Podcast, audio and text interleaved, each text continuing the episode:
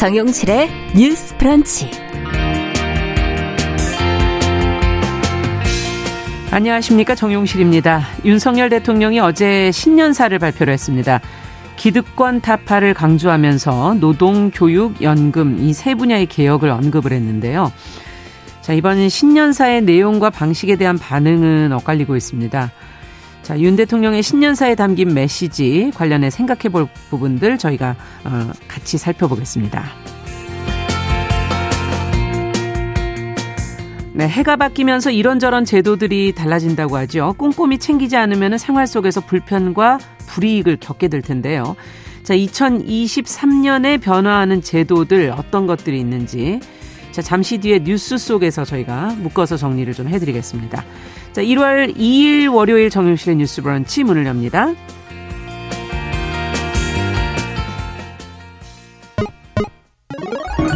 Ladies and gentlemen.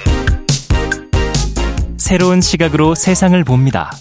정용실의 뉴스 브런치 뉴스픽. 네, 정용실의 뉴스브런치도 새해 첫 번째 월요일에 인사드립니다.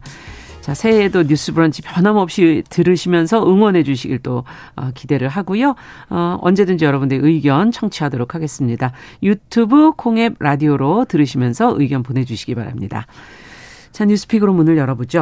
어, 먼저 전혜연 우석대 개공 교수님 어서 오십시오. 안녕하세요. 전예현입니다. 네, 조우런 변호사님 오늘은 전화로 연결을 해보겠습니다. 안녕하세요. 네, 안녕하세요. 조우런 변호사입니다. 네. 자, 오늘 첫 번째 뉴스는 한 달 전쯤에 나온 쉬운 판결문이라는 것이 지금 뭐 꾸준히 잔잔하게 화제가 되고 있어서 어떤 내용인지, 뭐 판결 내용이 무엇이길래, 어떤 사건이었길래 궁금증이 생깁니다. 그 내용 조 변호사님께서 좀 정리를 해 주시겠어요? 네, 벌써 한 달 전에 발표된 판결문이었는데요. 네. 지난 십이월 이일 서울행정법원에서 청각장애인인 원고가 서울 강동구청을 상대로 제기한 장애인 일자리 사업 불합격 취소 소송이었습니다. 네. 여기에 대한 일심 선고였는데요. 이제 원고 같은 경우에는 청각장애인이었고요. 중증 청각장애인들이 충분한 면접 지원을 받지 못하는 이런 문제가 채용 절차에서 있었다. 그렇기 음. 때문에 일반인들과 좀 차별을 받았다며 이제 강동구청의 합, 불합격 처분을 취소해달라고 소송을 제기한 건데 네. 재판부에서는 이게 평등 원칙을 위반한 위, 절차상 위법이 있다고 인정하긴 어렵다면서 이제 원고 패소 판결을 했습니다. 어. 근데 이 원고 패소 판결이나 아니면 이 채용 절차에서 뭐가 평등의 원칙이 위반된 것이 아니냐 이런 게 지금 문제가 된 게 아니라요. 네. 화제가 된 거는 판결문이 쉬웠다라는 겁니다. 아, 원고 패소의 판결문이? 네. 어. 판결문은 우리가 일반인들이 보셨을 때는 조금 뭔가 어렵잖아요. 문장들이 그러니까, 그렇죠. 네. 문장도 이제 보통 이제 주문이라고 해서 그 판결문의 가장 핵심적인 결론 부분이 서술돼 있고 그 음. 이후에 이제 판결을 왜 이렇게 했는지 판결 이유가 설시가 되어 있는데 네. 보통 주문에 있어서는 원고가 청구한 것을 재판부에서 받아들였는지 받아들이지 않았는지 이 부분과 관련해서 뭐 원고의 청구를 인용한다 음. 또는 원고의 청구를 기각한다 맞아요. 이렇게 하고 이제 시작이 되거든요. 예. 이 판결문은 원고의 청구를 기각한다. 근데 가, 관로하고 이제 안타깝지만 원고가 졌습니다. 이렇게 음. 풀이가 되어 있는 겁니다. 네. 누가 봐도 굉장히 쉽죠. 기각이라는 단어보다 원고가 졌습니다. 음. 일반인들이나 아니면은 문해력이 조금 약하신 분들도 이 문장만 보고도 아, 내가 이런 결론을 음. 재판부에서 해줬구나라는 걸 쉽게 받아들이실 수가 있어, 있을 텐데요. 네. 이렇게 주문만 이렇게 한 것이 아니라 판결문 이쪽부터 한 오쪽까지 쉬운 말로 요약한 판결문의 내용이라는 제목을 달아서 짧은 요약문을 또 이 판결문에서는 실어줬습니다. 어. 이 요약문을 보면 재판부가 이런 점을 유심히 살폈다라거나 아니면 이런 부분을 고민했다라는 표현을 넣어서 재판의 쟁점을 이제 짚어줬어요. 음. 그리고 일상적인 대화법으로 작성이 되다 보니 다른 판결문보다 훨씬 읽거나 아니면 이해하는 게 쉬웠다라는 거죠. 그렇겠네요. 그리고 이제 보통 우리가 판결문을 보면 글로만 이렇게 설시가 되는데요. 예. 이 판결문에는 참고 그림도 이제 첨부가 됐습니다. 어. 여기에서의 쟁점이 이제 평등의 원칙을 위반했는지 안 했는지 여부였는데, 예. 이제 그림이 두 개가 설치가 됐습니다. 예. 키 작은 사람과 키 큰 사람이 똑같은 높이의 발판 위에서 축구를 관람하는 모습. 예. 이거는 이제 기회의 평등이에요. 왜냐하면 음. 똑같은 높이의 발판이라는 게 이제 기회의 평등이라는 것을 이제 설명을 한 것이고, 네. 키가 작을수록 좀 더 높은 발판 위에 서서 이제 눈높이가 같게 맞춘 그런 그림이 있었는데, 네. 그걸 이제 결과의 평등이라고 이제 설치를 하면서, 아. 평등에는 이렇게 기회의 평등도 있고 결과의 평등도 평등. 있다. 네. 재판부가 이 그림을 설치한 이유가, 모두가 똑같은 높이의 발판에 서 있었다면 이거는 평등 원칙이 위배가 된다. 음. 그러니까 어느 정도는 이제 결과의 평등을 추구를 하는 것을 우리가 살펴야 된다. 이런 것들이 쟁점이었다. 이런 것을 설명하기 위해서 이제 그림까지 있었던 건데, 음. 이런 판결문을 이제 이지 리드 음. 방식을 차용했다라고 합니다. 네. 이 말은 뭐냐면은 쉽게 읽을 수 있는, 예. 쉽게 읽혀지는 방식을 시도한 이제 판결문이라고 하는데, 뭐 청각장애인분들 아니면은 정신장애인분들 아니면 문해력이 조금 낮으신 분들, 네. 이런 분들은 사실 비장애인이나 일반인들에 비해서 복잡한 글을 읽기가 굉장히 어려우시잖아요. 예. 그렇기 때문에 일상적인 단어나 직관적인 표현, 그리고 짧고 간단한 문장으로 정보를 알리는 방법이고요. 음. 판결문에서는 이런 방식이 사용된 적이 거의 없었기 때문에 그래서 화제가 되는군요. 화제가 되고 있습니다. 네. 그리고 재판부가 이렇게 쉬운 언어를 이번 판결문에 설치한 이유는 음. 가장 크게는 이제 원고 측의 요청이 있어서였기 아. 때문이라고 합니다. 예. 이제 재판부에서 판결문에 이런 내용도 썼어요. 원고께서는 이천이십이년 시월 이십이일자 탄원서를 통해서 알기 쉬운 용어로 판결문을 써달라라고 이제 재판부에다가 요청을 하셨다라고 예. 합니다. 그리고 또 장애인 권리협약이나 유엔의 권고 의견에 따라서 이렇게 쉽게 쓰는 것은 장애인의 당연한 권리다. 음. 그렇기 때문에 판결문의 엄밀성을 해치지 않는 범위 내에서 최대한 쉽게 판결 이유를 작성하도록 노력했다라고 음. 판결문에서 또 밝혀줬다고 합니다. 네. 어, 지금 말씀해 주신 뭐 이지리드 쉬운 판결문 널리 알리고 뭐 칭찬할 일이라는 생각도 들지만, 어찌 본다면 이거 당연한 거 아닐까 하는 생각도 들기도 하고, 이렇게 항상 어렵게 써야 되나 하는 생각도 들기도 하고요. 어, 좋은 시도이지만 아직도 갈 길은 좀 남아있는 거 아닌가 하는 생각도 들어서, 두 분께서 이번에 이 뉴스를 보시고 판결문을 보시고 들었던 생각들을 먼저 좀 듣고 싶네요. 예, 네. 이 판결문을 작성했고 판결한 곳이 서울행정법원 십일부 강우찬 부장판사가 계신 곳이네요. 네. 특급 칭찬 드리고 싶습니다. 어, 처음이신데요. 네, 아, 왜냐하면 저도 네. 이제 법원 취재를 한 적이 있습니다. 근데 네. 사실 뭐 십년, 이십년 전부터 특히 이용훈 대법원장 시절에 네. 국민을 위한 법원을 굉장히 강조했어요. 네. 그래서 쉬운 판결문 쓰기, 그리고 음. 문장을 짧게 쓰는 판결문 쓰기, 민원인들의 눈높이에 맞춘 걸 그렇죠. 법원이 많이 시도를 했습니다만, 실제로 이렇게 장애인의 입장에서 헤아려서 음. 그림을 넣고 음. 노력을 많이 기울이는 판결문이 나온 적은 그렇게 많지 않은 것 같습니다. 네. 특히나 원고 측에서 알기 쉬운 용어로 써주세요라는 것을 받아들여서 아, 당연한 그렇죠. 권리입니다. 이렇게 화답하는 것은 굉장히 모범 사례라고 보는데요. 다만 좀 아쉬운 점이 있다면 예. 그러면 이 재판부 한 부의 노력으로 우리가 이제까지 문제점이 고쳐지는 것은 아니잖아요. 맞아요. 그리고 이 판결문을 보고 아직도 어렵다라는 지적도 일각에서는 나오고 음. 있습니다. 그렇기 때문에 법원 차원에서 이 문제에 대해서 뭐 일부 노력을 해왔습니다만은 음. 앞으로 더 이런 모범 사례도 발굴을 하고 해외 사례는 어떤지 조직 차원에서 좀 고민을 해야겠죠. 음. 그래서 앞으로 좀 시스템적으로 정착될 수 있도록 제도가 마련돼야 된다 이렇게 생각을 하고요. 네. 또 하나 이게 좀 다른 얘기인 것 같습니다만 저 연결될 수밖에 없다는 것이, 판사들이 판결문을 쓸 때 굉장히 고심해서 쓰기는 하는데 문제는 그렇겠죠. 뭐냐면 음. 좋은 판결과 좋은 판결문이 나오려면 음. 그에 맞는 판사 수가 필요합니다. 네. 그래서 우리 프로그램에서도 판사 수 증원에 대해서 다룰 때 저는 적극 찬성합니다. 언급을 하셨었죠. 그렇습니다. 사법 네. 서비스의 질은 결국 그 문제와 연결되기 때문에, 안 그래도 판사님이 할 일 많은데 이것도 해라 저것도 해라 해서 사실 현실로 되지 않아요. 그래서 예. 그런 문제와 맞물려 고민한다면 더 좋겠고요. 해외의 경우에는 특히 미국에는 장애인 사법 지원을 전담하는 일자리가 아예 법률상으로 확정이 돼 있다고 합니다. 음. 인위적으로 하는 게 무조건 해야 되는 거죠. 그렇게 좀 시스템을 같이 보완하면서 한다면 더 좋은 결과가 있을 거라고 봅니다. 장애인 법률 서비스를 해주는 것이 아예 따로 있다. 네. 이것도 한번 생각해 볼 수 있는 부분이네요. 조 변호사님께서는 더구나 법문을 늘 보시니까 어떠세요? 판결문 보시면서.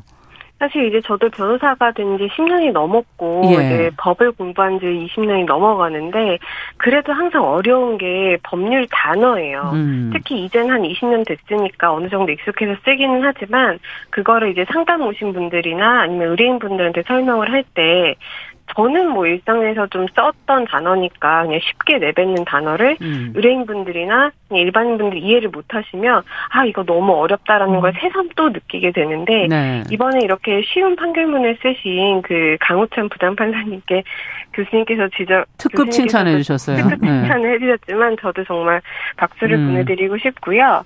사실 재판부에서 판결문을 쓸 때 정말 많은 고민을 합니다. 그리고 교수님께서도 지적을 하셨다시피 일이 너무나도 많아요. 음. 그러다 보니까 어떻게 보면은 이것도 하나의 개혁이고 변화인데 이런 음. 변화를 시도하는 것 자체가 쉽지가 않습니다. 그렇죠. 그럼에도 불구하고 시간을 들이고 그런 원고들의 음. 입장을 충분히 헤아려서 이런 판결문을 쓰신 거는 그 취지는 굉장히 높게 사는데 이게 교수님이 말씀하신 것처럼 이 재판부에서만 한다고 음. 어떤 변화가 지속적으로 일어나는 건 아니잖아요. 그렇죠. 사실 이제 이천 년대 초반부터 서울중앙지방법원이라든지 대법원에서 음. 판결문을 계속 쉽게 쓰자라는 지침 같은 것들을 내부적으로 계속 내리고 있어요. 예. 그렇기 때문에 많이 개선이 됐고 또 법문 자체가 우리가 일본법 그리고 독일법을 음. 수용한 것들이 많기 때문에 네. 굉장히 일본식의 표현 아니면은 독일 말을 일본어로 번역한, 풀이한 표현 네, 풀이한 이런 표현. 것들이 음. 우리 법에 굉장히 많아서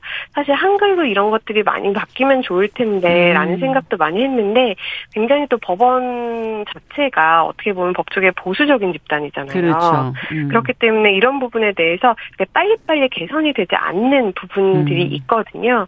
그런데 이런 것들이 개선이 돼야 되는 것이 이제 일반 국민분들이나 아니면은 장애인분들 아니면 인지가 조금 낮으신 분들 이런 모든 국민들이 사법 정보에 접근을 하기 위해서는 그렇죠. 이런 글을 읽을 수 있고 글을 이해하는데 어려움이 없어야 되거든요. 네. 똑같은 한글을 쓴다고 하더라도 이해하기가 어려우면 거기에서 또 정보의 벽이라든지 차이가 생겨서 정보를 수용하고 이해하는데 어떤 격차가 생겨버리면 그렇죠. 그거는 또 다른 사회적인 약자를 양산을 할 수 있는 부분이기 때문에 음. 이거는 재판부도 노력을 해야 하는 것이고 국민들도 이런 점들을 좀 더 적극적으로 노력을 하고 어필을 해야 될 필요성은 있다고 생각을 합니다. 네. 자, 이번에 뭐 원고 쪽에서 탄원서를 내서 이제 이게 나온 것이다라는 그 배경 설명을 해 주셨는데 애초에 이런 요구가 없더라도 이해할 수 있도록 되어진다면 얼마나 좋을까 하는 그런 생각을 한 번 더 안 해볼 수가 없거든요. 어, 앞서도 정, 이것을 좀 쉽게 쓰려는 노력을 해왔다 이천 년대부터 그런 얘기 이제 조 변호사님께서도 해주셨는데 어떻게 구체적으로 어떤 노력을 해야 될까요? 그래야 좀 더 어, 바뀔까요? 예. 우리 서울중앙지방법원에서 이천십육 년에 예. 내부적으로 그 판사들한테 판결문 작성 지침서를 만들어서 돌리, 돌렸던 적이 있었어요. 아, 작성 지침을? 네. 그 안에 이제 내용을 보면 한 문장은 세 줄을 넘기지 말고. 아, 이건 글쓰기의 사실 기본인데요. 사실 네. 글 쓰시는 분들은 이게 너무 기본이다. 음. 간결하게 표현을 해야 이해가 잘 되고 잘 쓴 글이라고 그렇죠. 하지만 저도 옛날 판결문을 보면 문장 하나가 두 페이지가 되는 것들도 있습니다. 아. 마침표를 한 페이지를 넘어가서 찾게 되는 그런 문장들이 되게 음. 각광을 예전에는 받았었나 봐요. 예. 그러다 보니까 읽기가 굉장히 어려운 거죠. 음. 그렇기 때문에 그 이천십육 년도에 서울중앙지방법원에서 한 문장이 세 줄을 넘지 말아라. 이런 음. 내부적인 지침을 세웠던 적이 있고 또 이제 어려운 한자어를 일상어로 대체하라. 음. 이런 식으로 이제 한자 대신엔 좀 한국말. 또 이제 그림이나 목차를 넣는 방법으로 판결문의 아. 구성을 알기 쉽게 하라. 이러한 지침들을 내렸는데 예. 사실상 이게 뭐 강제력이 있는 건 아니고 지침이다 보니까 음. 이거를 뭐 지키시는 분들도 있고 아닌 분들도 있어서 아직까지 이 변화의 바람이 그렇게 세지는 그렇죠. 않았었는데 이번에 이런 판결이 나온 이후에는 조금 더 음. 이런 부분들을 검토하는 판결문이 많이 나오지 않을까 기대를 해봅니다. 네, 노력들을 하고 있고 작성 지침 같은 것은 있지만 이게 이제 보편화되려면 앞서도 인력과 시간 뭐 이런 부분도 해결돼야 되고 구체적으로 또 어떤 노력이 더 필요할까요? 제가 아까 되게 주목한 부분이 판결문에 그림을 넣어주셨잖아요. 음. 아마 이게 법적인 개념에서의 평등을 어떻게 적용해야 될지 재판부가 고민을 했고 음. 무엇보다 재판을 하게 해달라고 하니 원고 측, 이 장애인분의 눈높이에서 가장 쉽게 음. 왜 이런 판결이 나왔고 재판부는 이렇게 판단한다를 보여주기 위해서 네. 그림을 넣은 겁니다.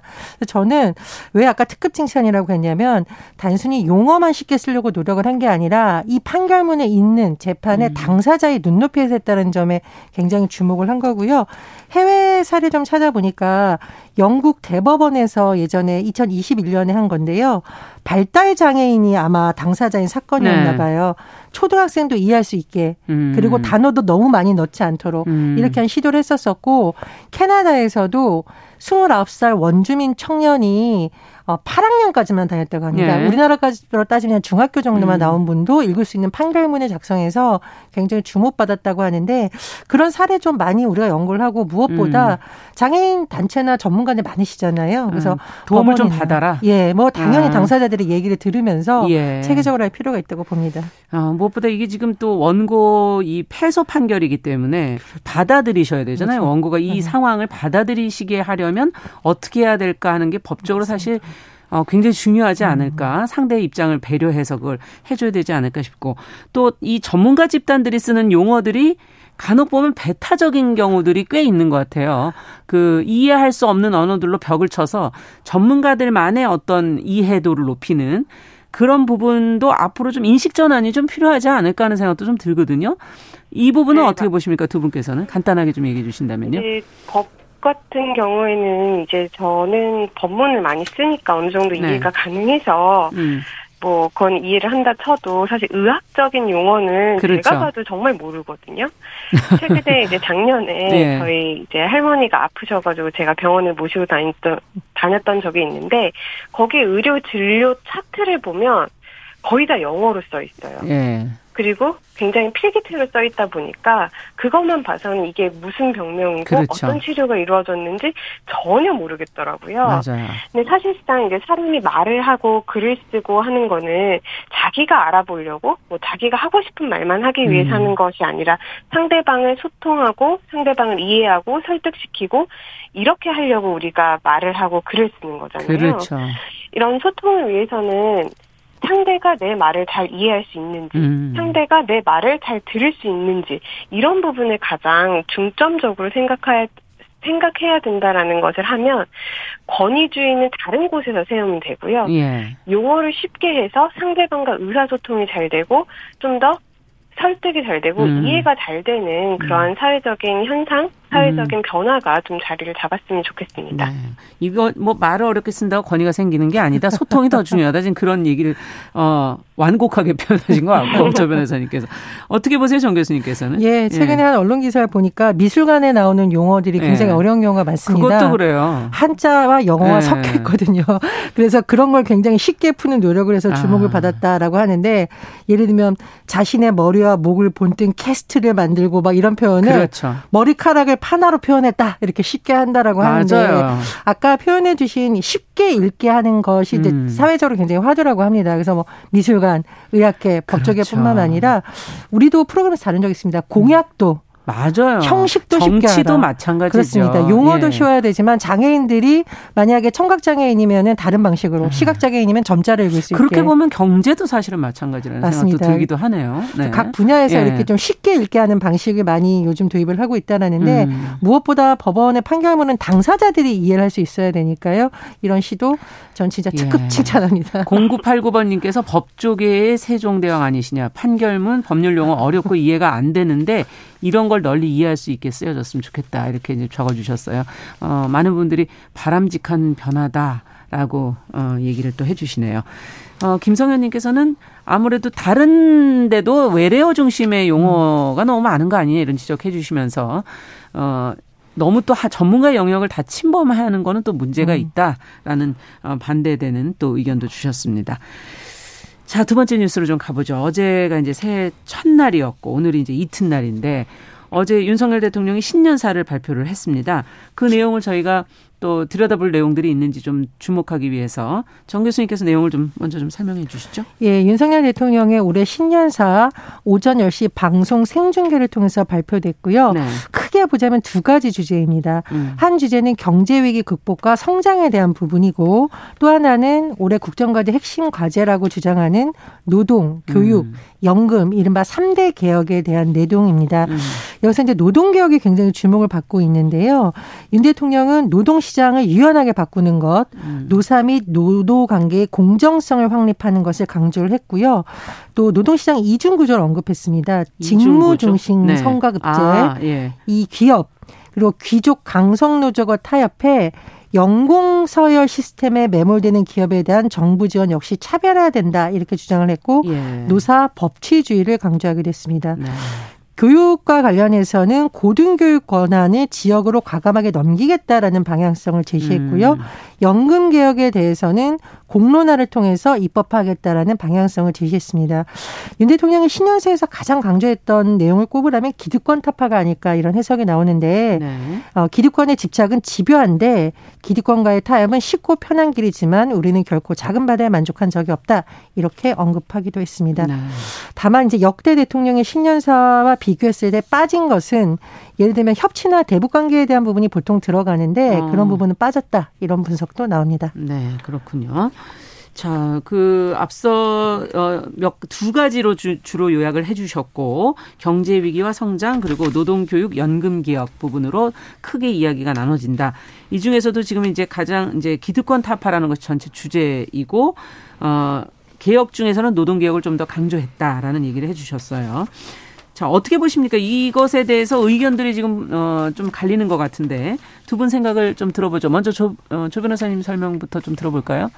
네, 항상 어떤 신년사라든지 대통령의 연설이 이제 발표가 되면은 어떤 단어가 많이 나왔느냐. 음. 이제 그 신년사나 연설문의 키워드다라고 말씀들을 많이 하시는데 그렇죠. 예. 이번에 보면 이제 경제가 열한 차례 음. 그리고 수출이라는 단어가 여섯 차례나 나왔어요. 네. 굉장히 많이 나온 거거든요. 네. 그렇기 때문에 윤석열 대통령은 이제 이천이십삼 년에 경제를 살리겠다라는 것을 가장 중요한 쟁점으로 다루고 있다라는 것을 우리가 알 수가 있을 것 같고요. 음. 또 이제 노동이라든지 교육, 연금 이 삼 대 개혁 추진에 대한 의지를 네. 굉장히 강력하게 표명하고 있다라고 보, 볼 수가 있을 것 같습니다. 음. 그리고 특히 이제 여기서 주목할 만한 점은 이제 노동 개혁을 가장 먼저 추진할 개혁으로 이제 꼽으면서 네. 특히 귀족 노조와 타협하는 기업에 대해서는 이제 불이익까지도 줄 수 있다라는 뉘앙스로 신년사를 발표를 했거든요. 네. 그렇게 보면은 여기서 이제 기득권이라고 하는 것이 음. 이제 귀족 노조를 말을 하는 것이 아니냐라고 이제 아. 유추를 해볼 수가 있으면서 네. 우리가 뭐 작년에 있었던 뭐 화물연대 파업이라든지 여러 가지 노동 문제에 있어서 대통령실에서 보였던 강경했던 대응 방식이 음. 이천이십삼 년에도 유지가 되지 않을까 그렇게 조심스럽게 추측을 해봅니다. 네, 정 교수님께서는 어떻게 보셨어요? 우리가 음. 개혁이라는 용어는 참 좋습니다. 음. 그런데 이것이 정치적으로 정쟁이 됐을 경우에는 음. 오히려 잘 되지가 않고 분란이 될 수 있기 때문에 굉장히 유심히 봐야 된다고 생각을 하는데요. 예를 들면 대통령이 노동, 교육, 연금을 음. 강조하면서 자꾸 기득권을 얘기를 했는데 음. 그렇다면 기득권이란 과연 무엇인지에 대해서 음. 국민들이 납득할 만한 설명이 좀 나왔어야 된다. 음. 이렇게 생각을 하고요. 자꾸 노조 자체를 기득권으로 모으거나 음. 귀족노조라는 용어를 쓰면서 특정 노동단체를 겨냥한 것이 아닌 해석이 나오고 있기 때문에 음. 이 부분은 좀 논란의 소지가 있다고 봅니다. 음. 그리고 사실 우리 사회 사회의 기득권 하면은 음. 노조나 교육 분야나 공무원들이 과연 기득권의 핵심인가? 예를 들면 이제 음. 연금과 관련해서는 공무원 연금 얘기가 많이 나오는데 교육도 연금도 그렇죠. 연결이 예, 뭐 돼 있죠. 물론 네. 이 부분에 대해서 음. 문제가 있어야 된다면 짚은 건 맞습니다만 음. 사실은 우리나라에서 가장 큰 권력 집단으로 불리는 예를 들면 국회, 네. 정치권이라든가 음. 또는 우리나라에서 고질적인 문제로 알겠습니다. 지적됐던 뭐 재벌 기득권 음. 이 문제도 언급했어야 된다고 자, 봅니다. 기득권과 용어의 정리부터 다음 저희 이 부에서 계속해 보도록 하죠. 자, 열한 시 삼십 분부터 일부 지역에서는 해당 지역 방송 보내드립니다. 저희 뉴스픽은 계속 이어집니다.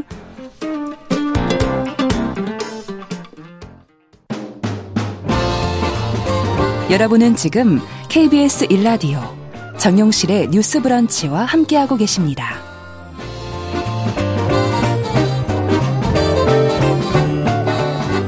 네, 정용실의 뉴스 브런치 뉴스픽 윤석열 대통령의 신년사에 관한 이야기 나누고 있습니다.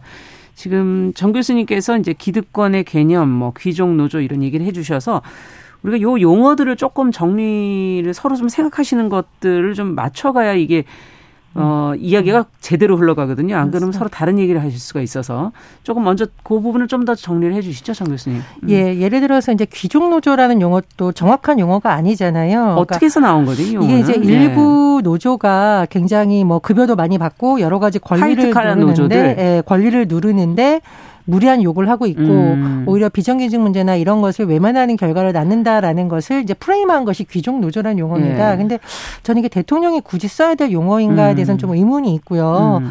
두 번째로 제가 말씀드렸듯이 뭐 정치권의 기득권, 예를 들면 정치개혁 요구가 계속 나오고 있지만 잘 안 되고 있잖아요. 네. 어떻게 보면 우리나라 국회의원만큼 강력한 권력이 있는 집단이 없습니다. 네. 이 부분에는 얘기는 빠졌어요. 그러네요. 그리고 음. 대기업과 중소기업을 봤을 때 사실 대기업들이 훨씬 더 기득권이죠. 음. 우리나라가. 그런 부분이 없이 마치 노동교육 연금개혁이 우리 사회의 총체적 문제의 원인인 것처럼 얘기한 건 저는 조금 엇나간 게 아닌가 이런 네. 생각이 들고 또 하나 이 노동 문제라든가 연구 문제는 사회적 갈등을 유발할 수 있는 요소이기 때문에 사회적 대타협, 거듭 말하건대 사회적 합의나 나아가서 입법까지 완성이 돼야 지속 가능한 개혁이 가능합니다. 그런데 사회적 합의를 하는 것이 아니라 법으로만 어떻게 하겠다. 이건 음. 제가 보기에 좀 어렵다. 음. 특히 어, 노동 분야에서 사회적 대타협 대화기구인 경사노위 위원장으로 김문수 위원장을 임명했거나 네. 국가교육위원장으로 이배용 위원장을 임명을 하면서부터 이미 노동 문제나 교육 문제에 있어서 너무 정치적 편향이 있다는 논란이 음. 일어난 바 있습니다. 그래서 이런 부분을 너무 한쪽으로 정치적 편향성을 가지고 가는 거 아니냐는 우려가 있기 때문에 이 부분에 대해서는 다른 대안이 나와야 된다라고 보고요. 또 하나 입법의 과제입니다. 네. 입법의 과제가 되지 않으면 결국 이것은 말로만 주장하는 개혁에 그칠 수가 있는데. 입법이 돼야 된다. 그렇습니다. 이 여소야도 예. 국면에서 어쨌든 협치가 잘 안 되고 있고 이번 신년사에서도 협치에는 없었어요. 네. 그래서 그런 부분이 여전히 과제로 남아있다 이렇게 지적을 하고 싶습니다. 네, 어쨌든 사회적 합의라든지 입법이라든지 이런 것이 결국은 상대의 마음을 사서 음, 협치를 음. 끌어내야지만 이루어지는 것 아니겠는가라는 지금 지적을 해 주셨어요. 조 변호사님께서는 어떻게 보십니까?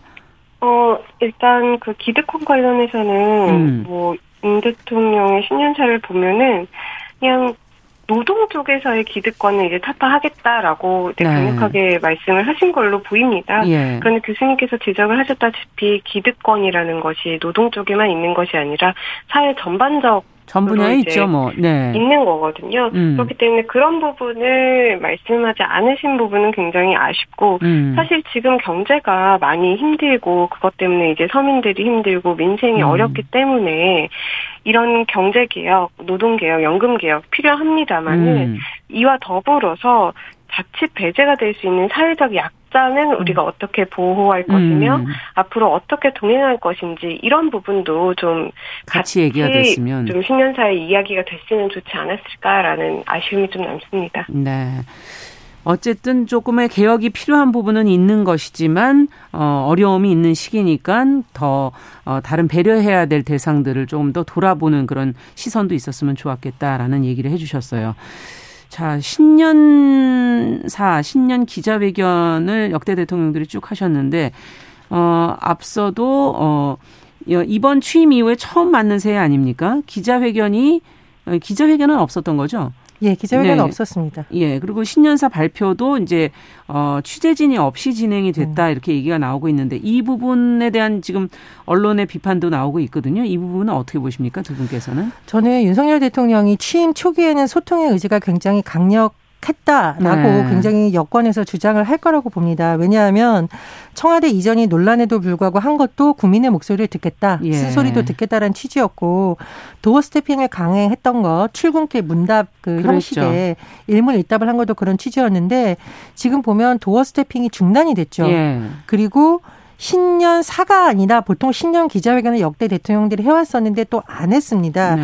그렇다 보니 대통령이 그냥 하고 싶은 말만 하고 음. 어, 쓴소리나 어떤 국민들 입장에서 듣고 싶은 질문은 너무 외면하는 건 아니냐는 지적이 나올 수밖에 없다고 생각을 하고요. 네. 그리고 최근 언론 보도를 보니까 어, 십이월 이십일에 청년 간담회 때 한 이백 명 정도 청년들이 참석을 했어요. 네. 저는 시도는 할 수 있다고 보는데 이 인사들 대부분이 대선 캠프 참여 인사들이다. 그러니까 음. 지지자들만 좀 모은 것이 아니냐고 해서 이걸 청년 간담회라고 할 수 있느냐. 음. 지금 대선 후보가 아닌 대통령이라면 좀 반대되는 의견을 가지거나 네. 대통령에게 좀 쓴소리를 하는 사람들도 와야 청년 간담회 취지가 살았다는 지적이 나오거든요. 음. 같은 맥락에 있다고 봅니다. 네. 조 변호사님께서는 어떻게 보십니까? 네, 이번에 음. 이제 신년 기자회견 없이 이제 그냥 신년 선언 발표를 했는데 이 부분에 대해서는 조금 많이 아쉬운 부분이 있다라고 생각을 하고요. 더군다나 윤석열 대통령이 초반에 가장 외치셨던 음. 소통하는 대통령으로서의 모습을 보이시기 위해서는 음. 도어 스태핑이라든지 여러 가지 루트를 통해서 좀 국민들과 소통을 하셨으면 좋겠고 또 대통령으로서 어떤 법으로 처벌을 하고 규제를 음. 하고 이런 것뿐만이 아니라 이제 정치를 하셔야 되는 거잖아요. 그렇죠. 정치라는 음. 거는 이제 협치이고 상대방을 설득하고 대화와 타협이라는 것을 음. 좀 더 중점적으로 해서 각점을 좀 챙기셨으면 하는 바람입니다. 네, 소통이라는 게 참 힘든 건 사실이지만 어, 그래도 또 이것은 정치에서 가장 중요한 부분이 아닌가 하는 생각도 드네요. 자, 뉴스픽 조우런 변호사 그리고 전혜연 교수 두 분과 함께 살펴봤습니다. 말씀 잘 들었습니다. 감사합니다. 감사합니다. 감사합니다. 남성의 입장에서 여성의 입장을 이해하는 그래서 사실 이 역지사지의 태도가 한국 사회로 지금 필요한 것이 아닌가. 그 어떤 사람들은 삼루에서 태어났으면서 자신이 삼루타를 친 것처럼 생각하며 살아간다라는 음. 말이 있어요. 해충이다, 이충이다 이거는 네. 순전히 사람의 아. 그 잣대로 이야기를 하는 거예요. 음. 곤충이 우리 사람보다 몇억 년 먼저 지구에 나왔거든요. 세상을 보는 따뜻한 시선 정용실의 뉴스 브런치. 네, 정용실의 뉴스 브런치 듣고 계신 지금 시각 열한 시 삼십칠 분 넘어서고 있습니다. 자, 쏟아지는 뉴스들 가운데서 저희가 꼭 알아야 될 정보들을 쏙쏙 골라서 지금 전해드리고 있습니다. 뉴스 속 시선 뉴스의 박진아 기자 자리해 주셨어요. 어서 오세요. 안녕하세요. 자, 오늘 어떤 내용부터 살펴볼까요? 네, 아무래도 새해가 됐으니까 이천이십삼 년도 음. 변경되는 내용들이 좀 있습니다. 네. 좀 찾아봤는데요. 먼저 영유아 양육 지원을 위한 부모급여 관련 음. 이제 아이들 키우는 부모님들 좀 집중하시면 좋을 것 같습니다. 정부가 올해 일월 일일부터 만 영 세 아동을 양육하는 가구에게 월 칠십만 원, 그리고 만 일 세 아동에 대해서는 월 삼십오만 원을 지급한다고 합니다. 음. 현재 그 영아수당이라고 해서 월 삼십만 원씩 지급이 되고 있는데요. 이건 이제 부모급여라고 해서 체계가 통합이 돼서 이렇게 변경이 그렇군요. 되는 거고요. 네. 또 다음 최저임금 같은 경우는 예. 이천이십삼 년 최저임금은 지난해보다 사백육십 원 오른 시간당 구천육백이십 원이 적용이 되고요. 네. 주 사십 시간 근무를 했을 때 주휴수당을 포함하면 월급으로 따지면 이백일만 오백팔십 원으로 사상 처음으로 월 이백만 원을 넘기게 네, 됩니다. 군인 월급 같은 경우 좀 많이 오르게 되는데요. 병장 기준으로 올해 육십팔만, 아니, 지난해 육십팔만 원이었던 봉급이 약 사십칠 퍼센트. 어, 많이 올랐네요. 네, 예. 증가해서 백만 원으로 백만 인상되고요. 원. 상병 팔십만 원, 일병 육십팔만 원, 이병 육십만 원으로 계급별 봉급도 상승합니다. 네, 지금 최저임금 부모급여 챙겨주셨고 아무래도 이제 지난해 가장 큰 이슈가 부동산 지금 가격이 내려가서 또 걱정이고 네. 금리 때문에들 걱정을 하고 계시는데 네. 이 관련된 것도 좀 있으면 내용을 전해주시죠. 네, 우선 종합부동산세 기본 공제액이 기존 육억 원이었는데 구억 원으로 이제 상향이 되고요. 네. 또 보유한 주택의 공시가격 합산액이 구억 원 이하라고 한다면 종부세 내지 않아도 됩니다. 음. 또 이와 함께 일 세대 일 주택자의 기본 공제 금액도 현행 십일억 원에서 십이억 원으로 조정이 음. 됩니다. 이 주택자에 대한 종부세 중과도 폐지가 되는데요. 네. 조정 대상 지역의 이 주택 이상 보유자는 중과세율, 그러니까 일 점 이에서 육 퍼센트가 아니라 일반 세율인 영 점 오에서 이 점 칠 퍼센트의 적용을 음. 받는다고 하기 때문에 네. 아무래도 해당되시는 분들 조금은 혜택을 보시지 않을까 싶습니다. 네. 또 과세표준 십이억 원을 초과, 초과하는 삼 주택 이상 다주택자는 중과세율을 적용을 받기는 받지만 이 최고세율이 육 퍼센트에서 오 퍼센트로 감소해서 조금 부담이 덜어지지 않을까 이렇게 음. 생각됩니다. 음식물 쓰레기가 그렇게 문제라면서요? 맞습니다. 배달 네. 특히 많이 드시면서 음식물 쓰레기 정말로 아, 이제 그렇군요. 어, 네, 간과해서는 안 될 것 같은데 우선, 우선 유통기한으로 표기되던 현행 제도가 소비기한 표시제로 변경이 되고요. 또 유통기한이 지나더라도 보관에 따라 섭취할 수 있는데 폐기되기 때문에 쓰레기가 좀 많이 나와서 문제가 됐었는데 네, 소비기한제 도입을 통해서 소비자들에게 정확한 식품 섭취 정보를 제공하고 음식물 쓰레기를 좀 줄이는 효과가 있지 않을까 이렇게 전망이 됩니다. 음. 또 카페나 식당, 편의점 등에서 일회용품 사용을 전면 금지하는 지금은 계도 기간이라고 할 수 있는데요. 네. 이 계도 기간이 올해 십일월 종료가 됩니다. 올해 십일월에. 네, 그렇기 때문에 아무래도 올해는 좀 사용을 더 자제하는 습관을 좀 들이셔야 되지 않을까 그렇겠네요. 생각하고요. 또 고향사랑 기부제라는 것이 시행이 됩니다. 네. 올 일월부터는요. 현재 주소지를 제외한 다른 지자체에 일정액의 기부를 하면은 세액공제 혜택하고 답례품을 받게 될 수 있습니다. 이게 무슨 말이에요? 자기가 사는 지금 이곳이 아닌 네. 고향에다가 기부를 하면 고향이 아닌 뭐 다른 지자체 아, 상관없어요. 고향 네. 아니어도? 네. 네. 네. 이제 이름이 고향사랑 기부제 아. 시행이긴 한데 뭐 이 현재 지금 주소지를 제외하고 아. 예를 들어 제가 뭐 충남 어디에 이렇게 일정액을 기부를 기부했다. 하면 네, 네. 그러면 세액공제 혜택도 받고 혹은 답례품으로도 이렇게 그 지역마다 특산물들이 있잖아요. 음. 그런 것들을 받을 수 있습니다. 구체적으로 보면 오백만 원 한도에서 기부를 할 수 있고요. 십만 원 이하 금액은 전액이 세액공제가 되고 음. 십만 원 초과하면 그 십육 점 오 퍼센트의 세액공제를 받고요. 네. 또 해당 지역 특산품 등의 기부 금액은 삼십 퍼센트 이내에서 답례품으로 받을 수 있습니다. 음. 또 마지막으로 많이들 가장 이슈가 되고 있는 올 유월 이십팔일부터 사법관계와 행정 분야에서 만나의 표시 방식으로 네. 변경된다는 것까지 기억하시면 되겠습니다. 네. 아, 다 이천이십삼 년에 변화되는 제도들 잘 체크하시면 좋겠고 네.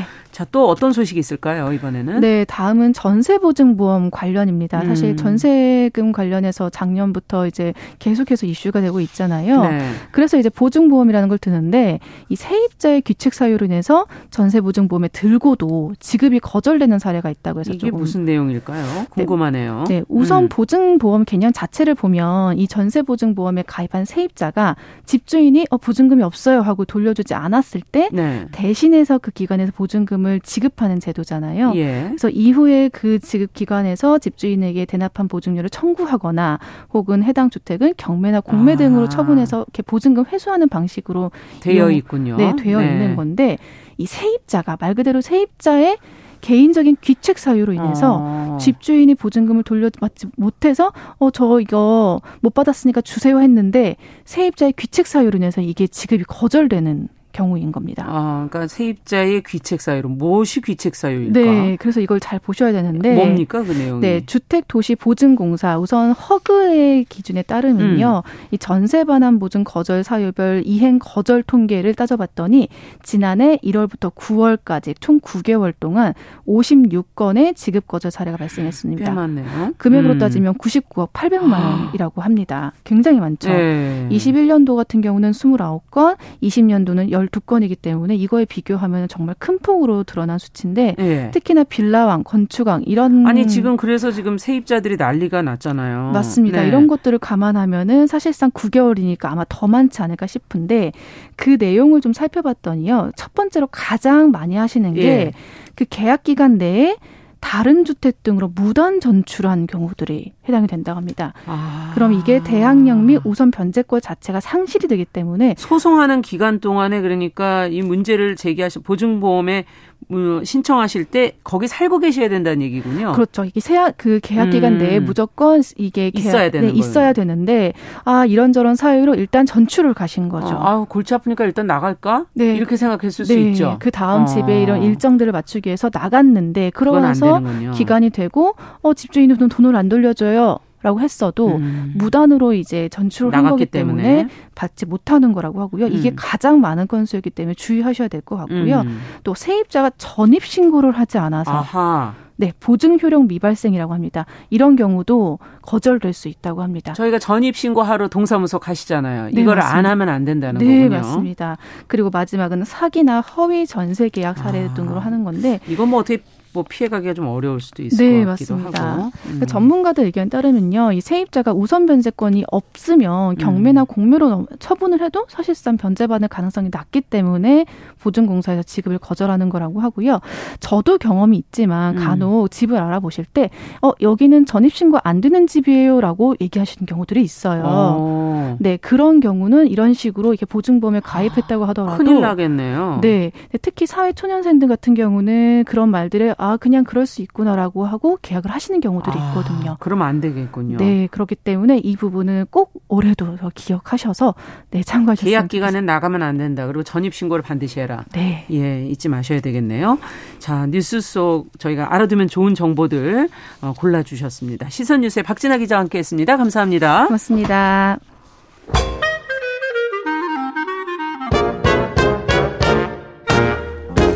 모두가 행복한 미래 정용실의 뉴스 브런치.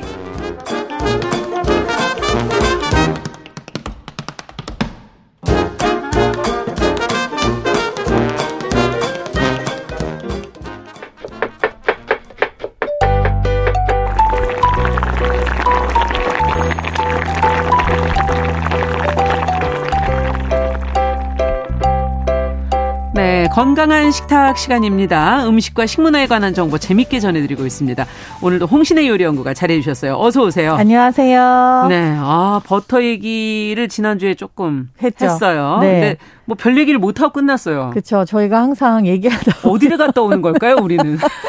그런데 이제 청취자분들도 네. 되게 많이 공감을 하시는 게 뭐 우리 때는 그렇게 안 불렀다. 뭐 사실 버터 대신 마가린을 더 먹지 않았냐. 뭐 굉장히 여러 가지 말씀이. 이런 얘기에 굉장히 공감을 해 주시더라고요. 그렇죠. 네. 근데 이게 먹고 자란 게 사실 우리가 되는 거잖아요. 맞아요. 그렇기 때문에 그런 어. 얘기들이 계속 오고 갈 텐데 예. 오늘은 약간 요즘에 유행하는 지난번에 이제 버터 트렌드를 맥주? 하려다가 뭐 못했어요. 맥주에 어. 또 무슨 버터 맛이 있냐 약간 예. 이렇게 했었으나 따지고 보면은 정말 시종일관 함께 한 게 버터예요.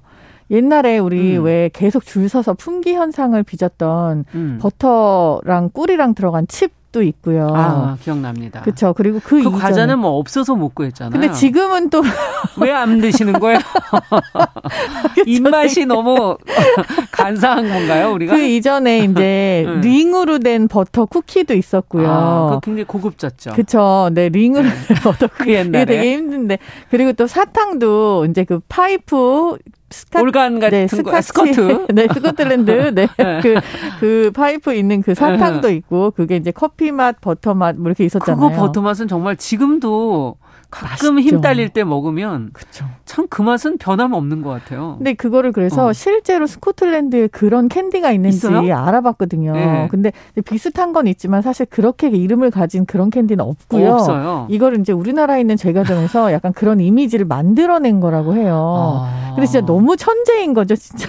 어, 그럼 맛은 또 어떻게 그렇게 있어요? 그러니까요. 딱 그렇게 어. 그거를 딱 타겟을 해가지고 만들어서 각인을 시켜버렸으니까. 그렇죠. 근데 굉장히 맛있는 맛이 아직도 생각 생각나지 않습니까? 생각나죠. 이게 약간 우리 때의 버터 트렌드라면 음. 요즘에는 좀 많이 유행하는 것들이 되게 다양한데. 뭐예요? 아까 맥주는 저, 지난주에 저희가 좀 얘기를 그쵸. 했고. 이제 제과에 사실 버터가 대부분 네, 들어가지만 들어가죠. 요즘에 버터바라는 게 굉장히 핫해요. 안 먹어봤네. 이럴, 이런 경우 흔치 않은데 먹는 건 다 먹어보는데. 아, 네. 사실은 저도 네. 한 번밖에 못 먹어봤어요.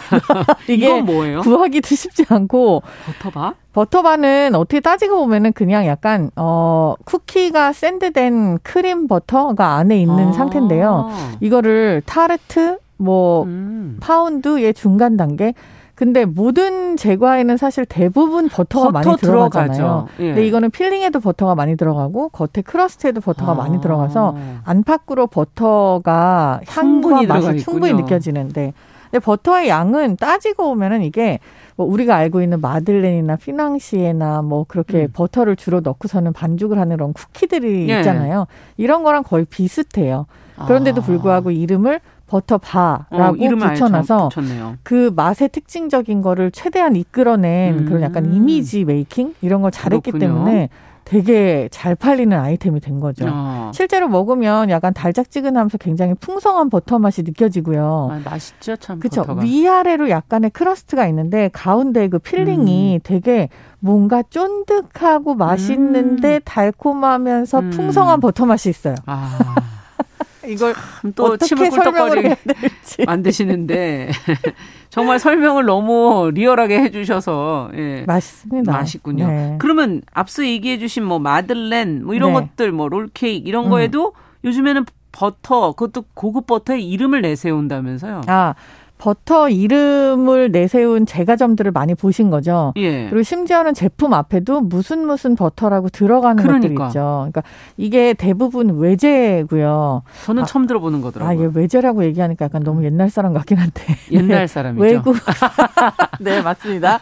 외국산 버터들의 브랜드 이름이 아, 들어간 게 많고요. 유명한 건가요? 그 브랜드가? 유명하죠. 아. 네, 일단은 그 지역 기반 버터들이라고 대부분 알고 계시죠. 신데 실제로 음. 그 지역의 음. 이름이 붙어 있는 그런 프랑스 버터들 뭐 이런 아. 것들이 되게 많고요. 뭐 예를 하나만 뭐 들어주신다면 어떤 게 있는 거예요? 이게 브랜드라서 얘기해도 아, 될까요? 아. 네, 이 지역이 그러니까 음. 뭐 이진이 지역인데요. 음. 그 지역이거든요. 근데 그 지역에서 생산되는 원유로 만드는 버터를 그 붙인 지역이 이름. 뭐 워낙 그 뭐 축산업이 잘 돼 있다든가 네. 뭐 그런 지역이군요. 네. 네, 되게 특이한 동네고 아. 제가 또 작년에 갔다 오자 올해 갔다 오셨군요. 작년이네요. 네. 갔다 오지 않았으니까. 네. 언제 갔다 왔는지도 까먹고 이러시니 참. 아니 벌써 이틀이 지났기 때문에 올해가. 그러네요. 자 그러면은 어, 어 정말 무엇이 입맛을 이렇게 음. 버터에 무엇이, 아, 무엇이. 이 사람의 입맛을 무엇이 이렇게 아. 당기는가. 어 궁극의 맛이 뭐라고 생각하세요? 고소함. 고소함. 아, 이게 사실 사람들한테 물어보면은 예. 모든 맛이 다 합쳐져서 막강해졌을 때 음. 그거를 약간 궁극의 맛이라고 대부분 정의를 하시더라고요. 그렇죠. 이 맛 저 맛이 그 안에서 날 때가 그렇죠. 궁극의 네. 맛이죠. 달고 짠데 뭔가 그렇죠. 새콤하면서도 네. 또 씁쓸한 뒷맛도 음. 있어서 밸런스가 잘 맞는데 그게 음. 또 고소하면서 음. 막 이래. 이러면은 이게 모든 맛이 느껴지는 화려한 그런. 이런 얘기는 주로 뭐. 와인이나 치즈 얘기하시는 아, 분들이 주로 하시는 얘기잖아요. 여기서 지금 치즈 나오지 않았습니까? 음. 치즈 유제품이잖아요. 아, 그렇죠. 그렇죠. 버터도 마찬가지잖아요. 유제품이죠. 네, 유제품이죠. 음. 이게 어떻게 보면은 지방에서 오는 그 뭔가 그 아, 만족스러운 그 느낌. 그래서 지방이 맛있어요. 그렇죠. 그리고 또 동물성 지방에서 오는 어떤 그런 만족감 있잖아요. 음. 그거의 궁극적인 끝이 버터다. 버터다라고 할 수 있는 것 같아요. 음. 근데 이제 버터가 약간 이런 오해도 되게 많이 받아요. 뭐 어, 트랜스 지방이 너무 많다. 네, 혹은 뭐 이거 먹으면 너무 살찐다. 이게 뭐 기름 덩어리다. 그렇죠. 뭐 기름 덩어리라서 네. 뭐 혈관이 뭐 어쩌고 뭐.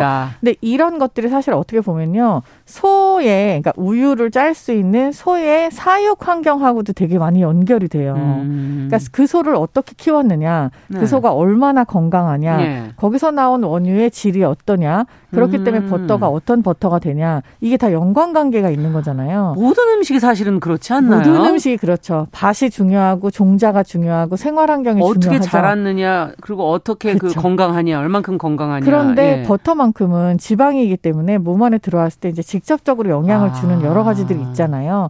그래서 이게 빠르게 쌓이고 음. 그렇기 때문에 되게 중요하게 생각을 하는데 아까 왜 외국 음. 버터들을 그렇게 쳐주냐 그러니까요. 라고 얘기하는 거랑 음. 연결이 돼 있는 게 이게 지역이에요. 음. 그 지역에서 소를 어떻게 기르느냐 이거를 얼마만큼 음. 밝히고 인증을 하고 자신 있게 내놓느냐에 따라서 음. 버터의 퀄리티나 맛도 굉장히 크게 좌지우지가 됩니다. 네. 네. 지금 시간이 또 별로 없어서 저희가 아니, 질문을 주십시오. 질문을 어떻게 해야 될까? 오늘로 이걸 끝낼 수 있을까요? 어, 어떻게 생각하세요? 안 될 수도 있겠네요. 네, 음? 지금 끝내볼까요? 뭐, 네, 작가님이 궁금해하시는 것도 많고 음. 그 이거 궁금하지 않으세요? 그러면 음. 프랑스 버터를 사실 제일 비싸게 주고 사 먹지 않아요? 네. 요즘에? 요즘에 그렇더라고요. 그렇죠. 근데 따지고 보면은 가격으로 따지고 보면 프랑스 버터보다 더 비싼 것들도 있어요. 근데 왜 이거를 가장 고급으로 지금 먹고 있는 걸까요? 이거는 사실 브랜딩하고 마케팅의 일환이기도 음. 한데 또 프랑스가 아무래도 미식 선진국이다 보니까 음. 조금 더 유리한 입장에 있기도 하고요. 네. 그리고 원유를 굉장히 관리를 잘하고 아. 그렇게 뭐 소 관리도 되게 잘하는 그런 나라인 건 사실이에요. 농업국가죠. 보기와 달리. 그렇죠. 프랑스가. 네. 어떻게 보면. 예. 남부 근데, 쪽이 거의 이제 농업. 하고 있고. 그렇죠. 근데 네. 지금 이제 우리나라에서 최고로 치는 그런 치즈나 버터들은 대부분 음. 다 노르망디 지역에서 또 오잖아요. 아, 노르망디. 네, 해안가. 그렇죠. 해안가. 네. 근데 그 음. 에이오피라고 쓴 거를 많이 보셨을 거예요. 그건 뭐예요? 그게 지역 인증 제도예요. 그러니까 그 지역에서 나오는, 그러니까 자기네 지역에 이렇게 테두리를 두르는 거죠. 음. 이 지역에서 제대로 기른 그 지역의 풀을 먹고 자란, 자란? 어. 그 소가 낸 원유를 아. 가지고 만드는 치즈버터. 그거에 이제 에이오피를 붙이는 건데. 자신 그, 있다 이 소리군요. 그쵸? 그 에이오피를 붙이기 위해서 땅덩어리서부터 시작해서 모든 소부터 아. 풀부터 모든 걸 관리한다는 그런 뜻인 거예요. 음. 그렇기 때문에 이제 제가 아까 말씀드렸던 그 지역 뭐 이진이라든지 네. 뭐 브리타니아 일부 지역이라든지 뭐 이런 것들이 다 유명한 음. 곳이 많은 게 그 지역별로 관리가 너무 잘 돼 있는 거죠. 네. 한국도 사실은 이제는 이런 관리를 하기 시작한 농장들이 있어요. 음. 그래서 뭐 풀을 먹인 소에서 짜낸 원유로 버터하고 치즈를 같이 음. 생산을 한다든지 하는 시도들을 계속 하고 있기 때문에 우리나라의 음. 원유 시장은 사실 조금 좁았고 여태까지. 그리고 우유 소비가 많은 나라는 아니었잖아요. 네. 그리고 점점 더 줄어들고 있고 그런데 이게 조금 더 좋아지고 지금도 보시면 눈에 띄는 게 뭐 치즈 만들러는 가본 적이 있는 것 같아요. 아, 네. 그 임실 방목해서 이렇게 키우는 네. 네, 소들에서 우유를 이제 채취해서 치즈를 만드는 좋은 데 음. 가셨네요. 네. 네. 이렇게 해서 치즈나 뭐 원유에 대한 관심이 조금씩 높아지고 음. 퀄리티는 조금 더 좋아지고 있는 그런 단계라고 보면 될 것 같아요. 네. 네. 뭐 오늘은 뭐 도저히 다 할 수는 없을 것 같고 그렇다면 프랑스 말고도 괜찮은 나라가 전혀 없나요? 많습니다. 많죠? 사실 따지고 보면은 음. 버터의 종류만큼이나 많은데 음. 뭐 의외로 인도나 이란이나 인도. 네, 아랍 국가들 이런 쪽에도 굉장히 좋은 버터가 많이 나와요. 그래요. 그래서 옛날에는 그 노란 포장지로 되어 있는 버터들이 네. 되게 좋은 게 많이 있었고 뭐 뿐만이 아니라 사실은 그 소가 유명하다고 하는 그런 동네들 그리고 또 몽골 우리나라도 아, 버터가 옛날에 있었는데요. 음. 이 얘기도 다음번에 한번 해드려야겠습니다. 네, 아, 이 얘기를 다 못하고 세 번째 시간으로 넘어가겠습니다. 네. 건강한 식탁 버터에 관한 이야기 다음 주까지 이어집니다. 홍신혜 요리연구가와 함께했습니다. 감사합니다. 감사합니다. 정용실의 뉴스브런치 일월 이일 월요일 순서도 같이 인사드립니다. 저는 내일 다시 뵙겠습니다. 안녕히 계십시오.